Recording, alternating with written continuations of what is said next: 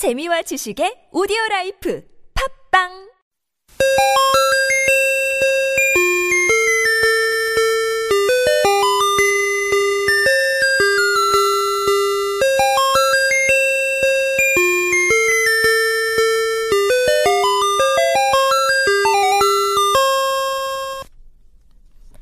어린이 친구들 안녕하세요. 알송이 광유, 달송이 지유예요. 도대체 무슨 일이 일어난 걸까요? 외계인이 나타나서 물고기를 다 잡아먹은 걸까요?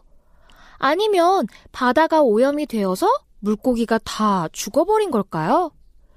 오늘 알쏭달쏭 지식에서 알아볼 볼테라의 법칙은 물고기와 관련 있는 법칙임과 동시에 자연 생태계의 순환 운동과도 관련이 있습니다. 세계 지도에서 이탈리아라는 나라를 한번 찾아볼까요? 우리나라처럼 바다 쪽으로 길쭉하게 튀어나와 있는 모습을 볼 수 있을 거예요. 그리고 그리스라는 나라를 비롯해 몇 개의 나라와 바다를 사이에 두고 있는 모습도 보이고요.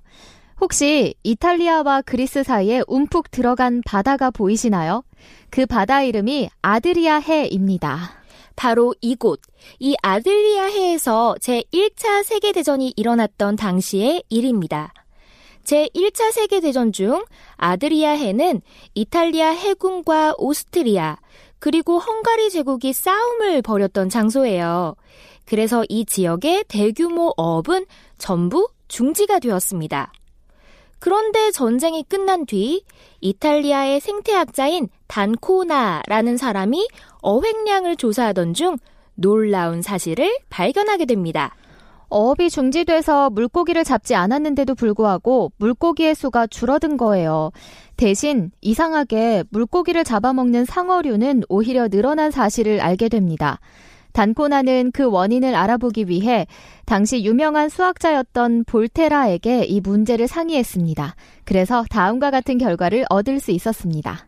많은 종류의 물고기가 아드리아해에 살지만 크게 두 가지로 분류할 수 있는데요. 다른 동물을 잡아먹는 포식자와 그것에게 잡아먹히는 피식자입니다. 어업 활동이 활발한 때를 생각해 볼게요. 당연히 물고기 수는 감소하겠죠? 어부들이 물고기를 잡을 테니 말이에요. 그러면 이 물고기를 먹고 사는 상어 같은 포식자의 수 역시 감소할 수밖에 없습니다. 자신들의 밥인 물고기 수가 부족하게 되니까 굶어 죽는 상어가 늘어나겠죠. 그런데 상어의 수가 감소하게 되면 또 이상한 일이 발생하게 됩니다. 그건 피식자의 물고기 수가 빨리 늘어난다는 사실이죠. 포식자인 상어가 많이 감소하기 때문에 이런 현상이 생기게 되는데요. 결국 어업 활동이 활발해져서 어부들이 물고기들을 많이 잡아도 물고기는 계속해서 늘어날 수 있는 거예요. 놀라운 생태계의 순환이라 할 수 있죠. 반대의 경우도 생각해 볼게요. 전쟁으로 인해 어업이 중단되면 어떤 일이 발생하게 될까요? 피식자인 물고기의 수는 많아지겠죠? 어부들이 잡지 않았으니 말입니다. 그러면 포식자인 상어의 수도 덩달아 늘어날 것입니다. 잡아먹을 먹이가 많으니까요. 그런데 상어가 계속해서 늘어나면 또 어떤 일이 생길까요?